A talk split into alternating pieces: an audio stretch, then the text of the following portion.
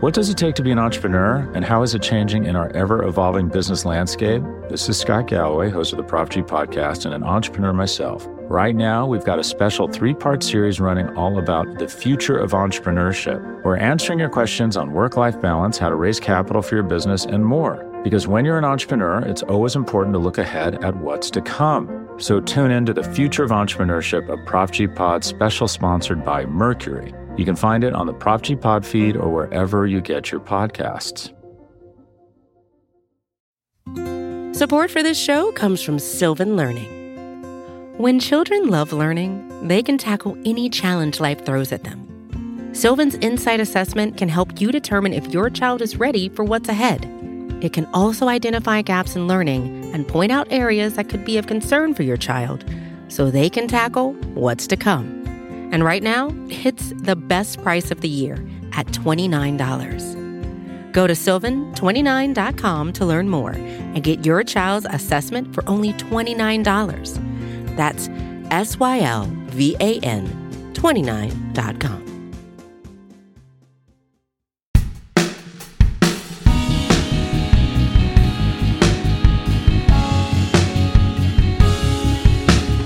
So you know what's scary? A nuclear crisis. Uh, do you know what's scarier?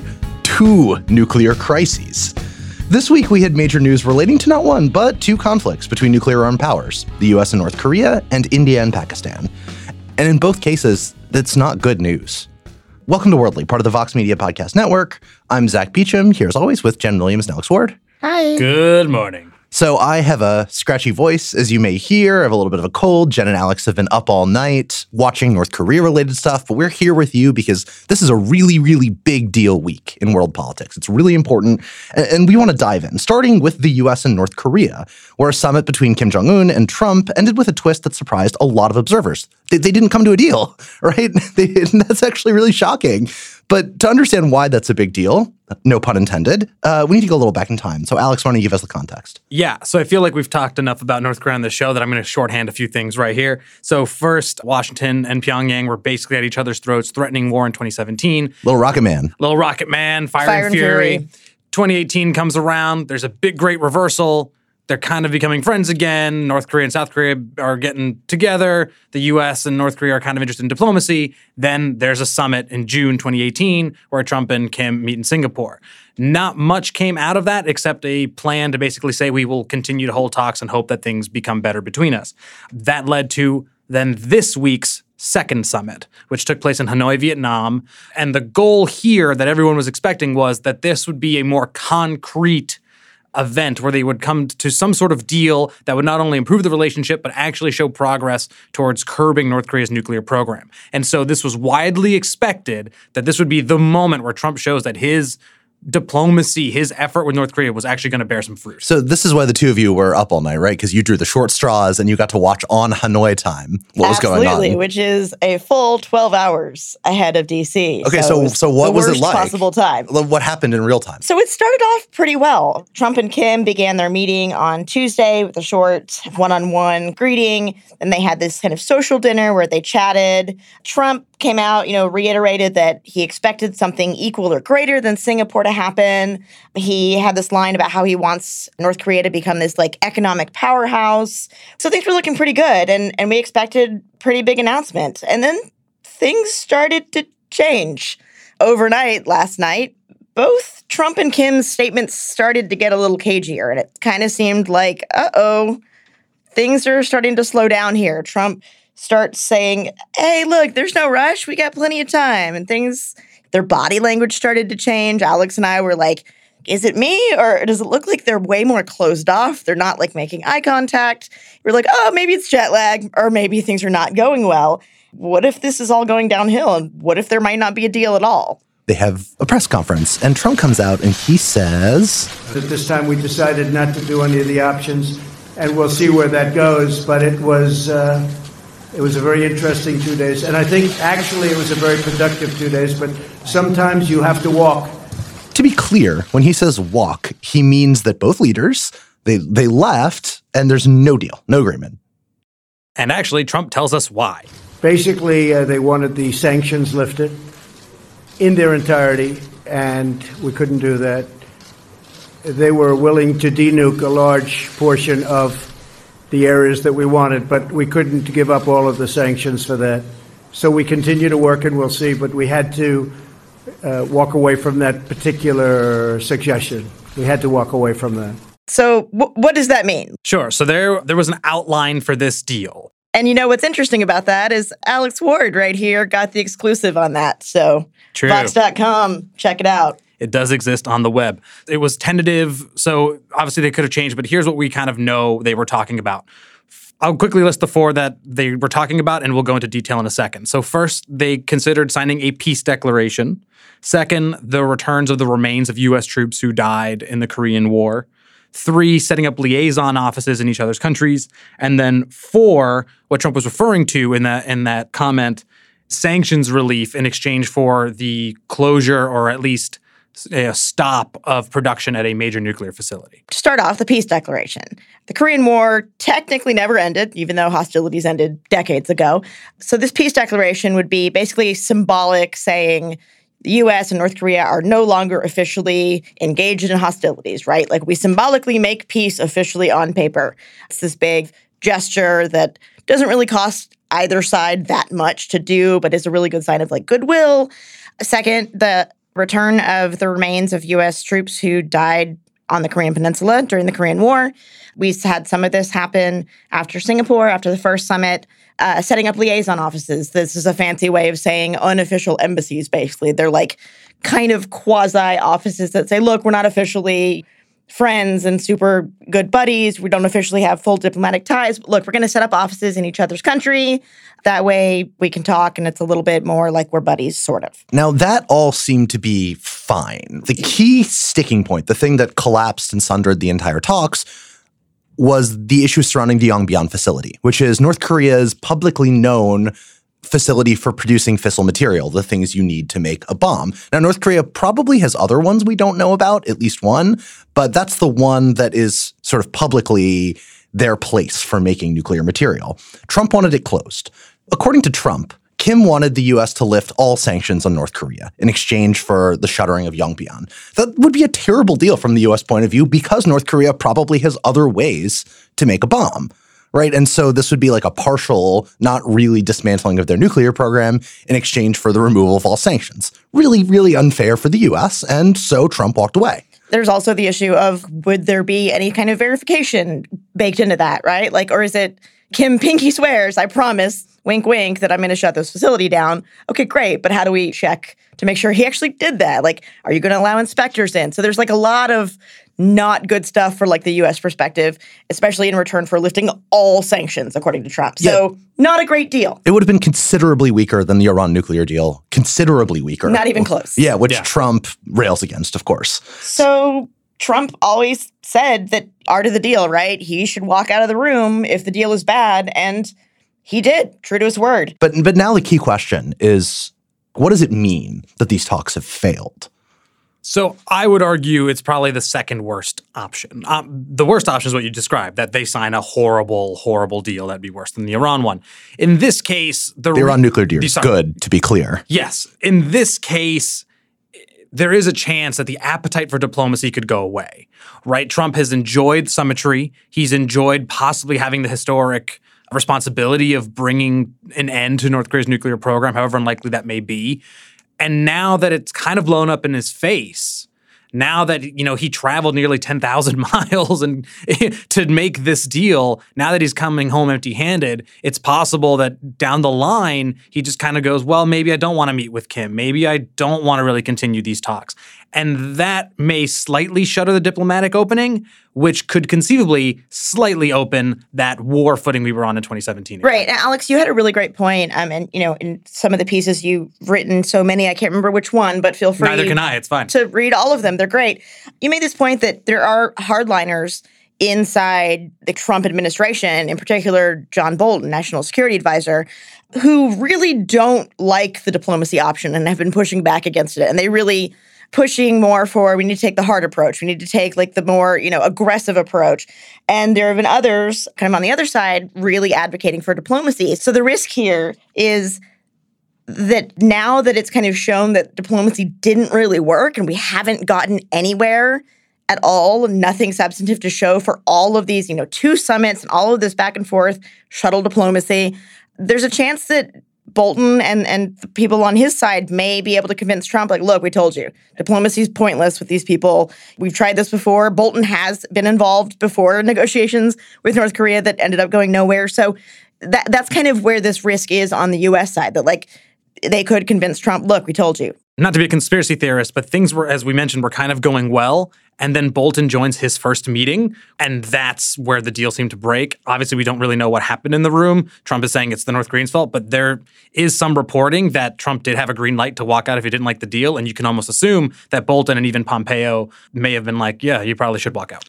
don't we don't know. We don't know. But Trump was very interesting the way he answered some questions about that. They said, "Was it your decision to walk out?" And he said, "I'm not going to get into to whose decision, you know, but we decided to walk out. So it seemed that he it could have been that like, look, you know, his advisors told him walk away. Bigger picture here. Trump is now surrounded by these people who advocate a more hawkish approach, and his favored personal way of talking about North Korea, you know, one on one, I'm in the room with Kim Jong un, isn't working. Now, his presser comments about Kim Jong un were surprisingly still positive. Like, he didn't return to little Rocket Man comments. He right, didn't seem right. angry immediately. So it's not like we're back on war footing, like back to mid 2017 when everything was really scary again. But we are in a, in a, sort of pivot point, uh, one that reveals the hollowness, really, of Trump's attempt to do personal face to face diplomacy with like one of the world's worst dictators. Yeah, and I just want to add it's not just the US. Kim Jong un, we think of him as this totalitarian dictator, and he is, but he does have a constituency at home, in particular the military establishment, which tend to also be more hawkish about things. So there's also the possibility that he could go home and lose what support he had for this and need to make a gesture. So, yeah, again, we didn't see Kim Jong un come out, by the way. Not that he would have expected to do a press conference, it's not his style. But he just kind of pieced out or no pieced out, uh, as the case may be. So it's like we're back to the impasse. So we're going to take a brief break now. And afterwards, we're going to come back to another scary nuclear standoff, this one involving India and Pakistan. What does it take to be an entrepreneur, and how is it changing in our ever evolving business landscape? This is Scott Galloway, host of the Prop G podcast, and an entrepreneur myself. Right now, we've got a special three part series running all about the future of entrepreneurship. We're answering your questions on work life balance, how to raise capital for your business, and more. Because when you're an entrepreneur, it's always important to look ahead at what's to come. So tune in to the Future of Entrepreneurship, a Prop G pod special sponsored by Mercury. You can find it on the Prop G Pod feed or wherever you get your podcasts. Welcome back, everybody. Now we're going to talk about the escalating dynamics of conflict in South Asia, where India and Pakistan are engaged in the worst round of hostilities we've seen in some time. And that's scary since they're both nuclear armed powers. Now, we've been through the background of the situation on a previous episode, right, Jenn? We talked about Kashmir. Right. This is what the fight is over right now, this disputed territory of Kashmir. We're going to link to that show in the show notes so you guys can get more background on that. So we're going to skip over doing the, the real deep background on that part. But what, what you need to know here is that there's a territory and there's a divided line in the middle of it, and roughly, and India controls the territory to the south and Pakistan the territory to the north. And both sides think they should control all of it. and there have been recurrent outbreaks of violence. So Pakistan has the weaker army. Pakistan also, though, has these militant groups, terrorist groups, that are not officially part of the government but they get some tacit government support, or at the very least, the government looks the other way because Pakistan can kind of use these groups to bolster its less strong military. So one of these militant groups went into Indian controlled territory and set off a pretty big terrorist attack earlier this month. And it killed around 40 people, including Indian troops. It's a group named Jaish-e-Mohammed, Arabic for Army of Muhammad. It's the same organization that beheaded American journalist Daniel Pearl. And I will always bring that up. Go on. India, naturally, was not happy with this, calling it uh, an act of aggression. And it's a really big issue for the Indian government because there are elections coming up soon. And, And so, this was a huge terror attack, Right, right? um, right, a massive terror attack. I mean, imagine something that big happening close to an American presidential election. It would upend a lot of things. So, well, and, and more than that, right? Because India's prime minister is a Hindu nationalist, right? His BJP party is their appeal is about a sort of divisive, pro-Indian, anti-Muslim kind of thing. So for a militant group that's tacitly backed by parts of the Pakistani government to commit a major terrorist attack in the run-up to an election, there's no way that this government is not going to respond with some kind of serious show of force. exactly. And they did. And they, let's say they did. So India launches an airstrike. They say they hit a Jaish e Mohammed, the terrorist training camp in Pakistan. And they claim that they killed a whole bunch of people. Like we said, elections was this big, like, look, we have Modi, the prime minister, said something about, like, you know, we will avenge every tear that has been shed for the victims of this attack. We have fought back. But the Pakistanis say that the Indians did not, in fact, hit any uh, terrorist camp or, or anything really. They said that they just dropped their payload uh, on an empty area and nothing was damaged. Okay, so that's where things get really fuzzy, but I want to put a pin in that for a second and talk about why this escalatory pattern matters. So the issue, of, of course, is that you have a tit for tat scaling up in terms of aggression, right? If you bomb me, I bomb you back, and then you kind of have to one up that that next attack, and then you one up that next attack, and you get to a point that you're into uh, an all out war. And the scary thing here is both India and Pakistan have nuclear weapons, and so if you keep escalating, you could eventually get up to the nuclear level. Right. And we have seen things escalate, right? It didn't just stop there. Pakistan sends jets into India, claims they'd made a strike. They shot down some Indian planes, captured an Indian pilot.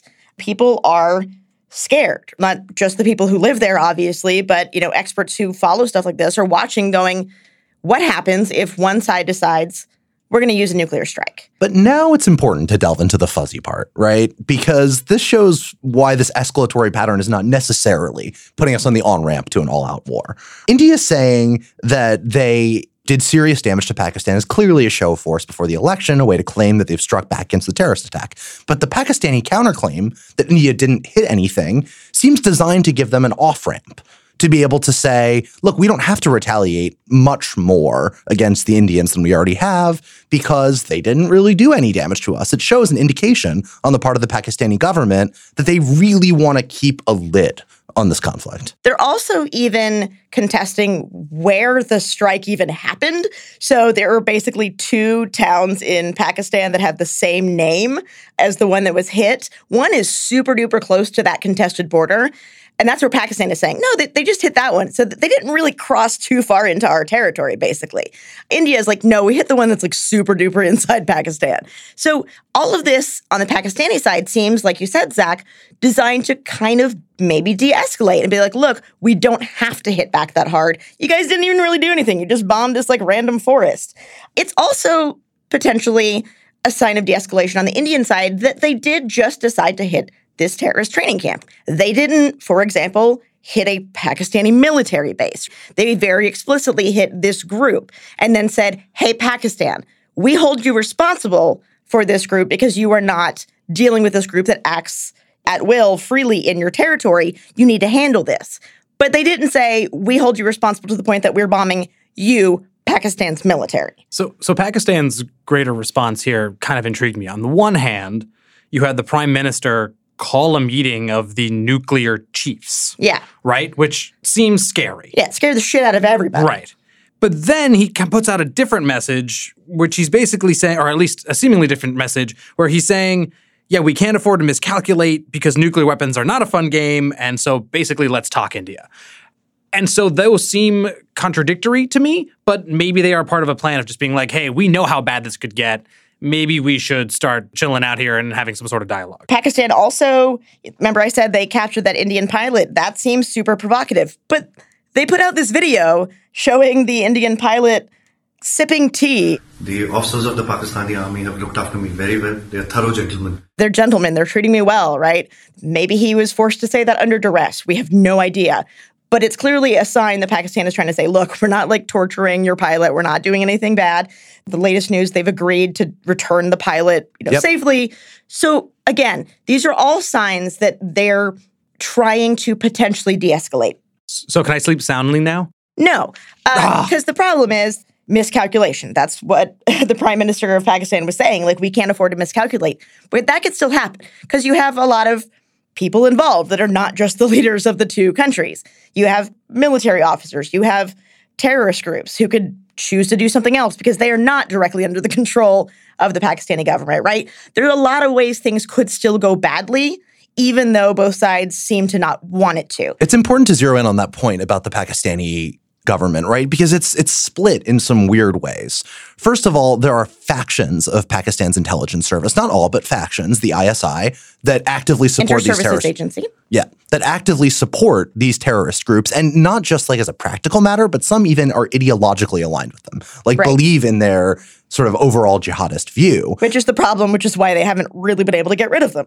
And and that means that those people could act independently and potentially escalate the situation whether or not the Pakistani prime minister wants them to.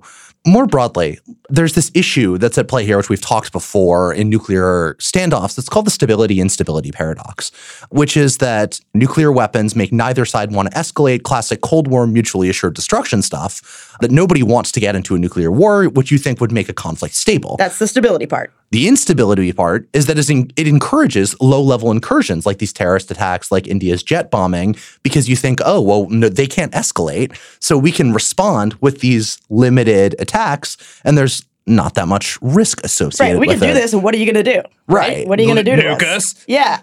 Except they might, right? They might. For all of these reasons we've been talking about, there are different factions inside the governments that would encourage both sides to escalate. There are incentives created by elections that would make the Indian government more aggressive. There's pressure from nationalist television. Yeah, that's the big part we should talk about too. Like we now are in a little bit different kind of media environment. So both sides have some very hyper nationalistic media that's really, really egging both leaders on to be stronger, be tougher, fight back.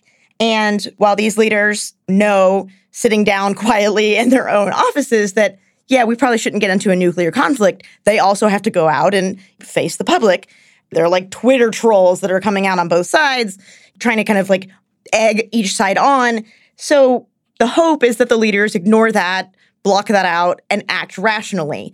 But that's not always the case in politics and reality. So this is not a U.S. story, right? This is clearly a situation between India and Pakistan, but the U.S. does have a role to play.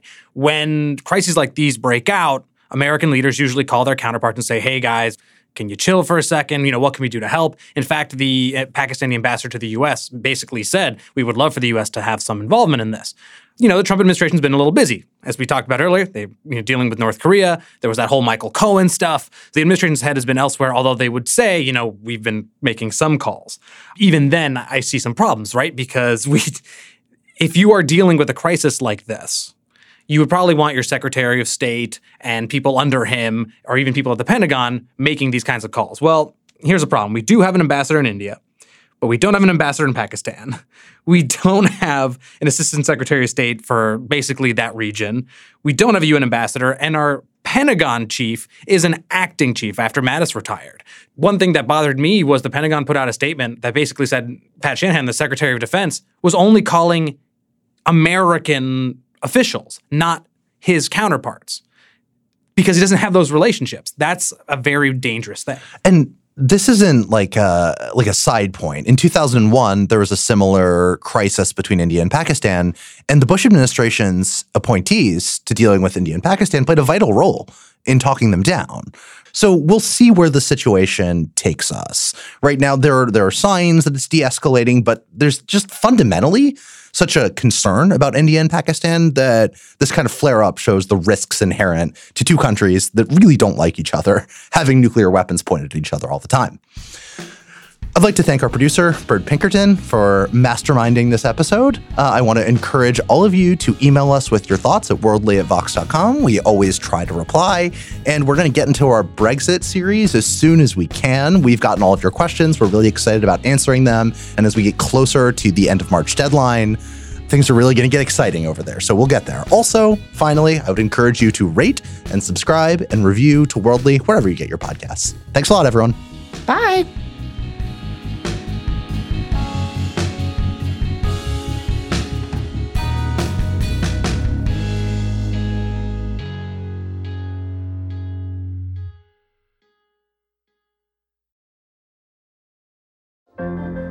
What does it take to be an entrepreneur, and how is it changing in our ever evolving business landscape? This is Scott Galloway, host of the Prop G podcast, and an entrepreneur myself. Right now, we've got a special three part series running all about the future of entrepreneurship. We're answering your questions on work life balance, how to raise capital for your business, and more. Because when you're an entrepreneur, it's always important to look ahead at what's to come. So tune in to the future of entrepreneurship, a Prop G Pod special sponsored by Mercury. You can find it on the Prop G Pod feed or wherever you get your podcasts.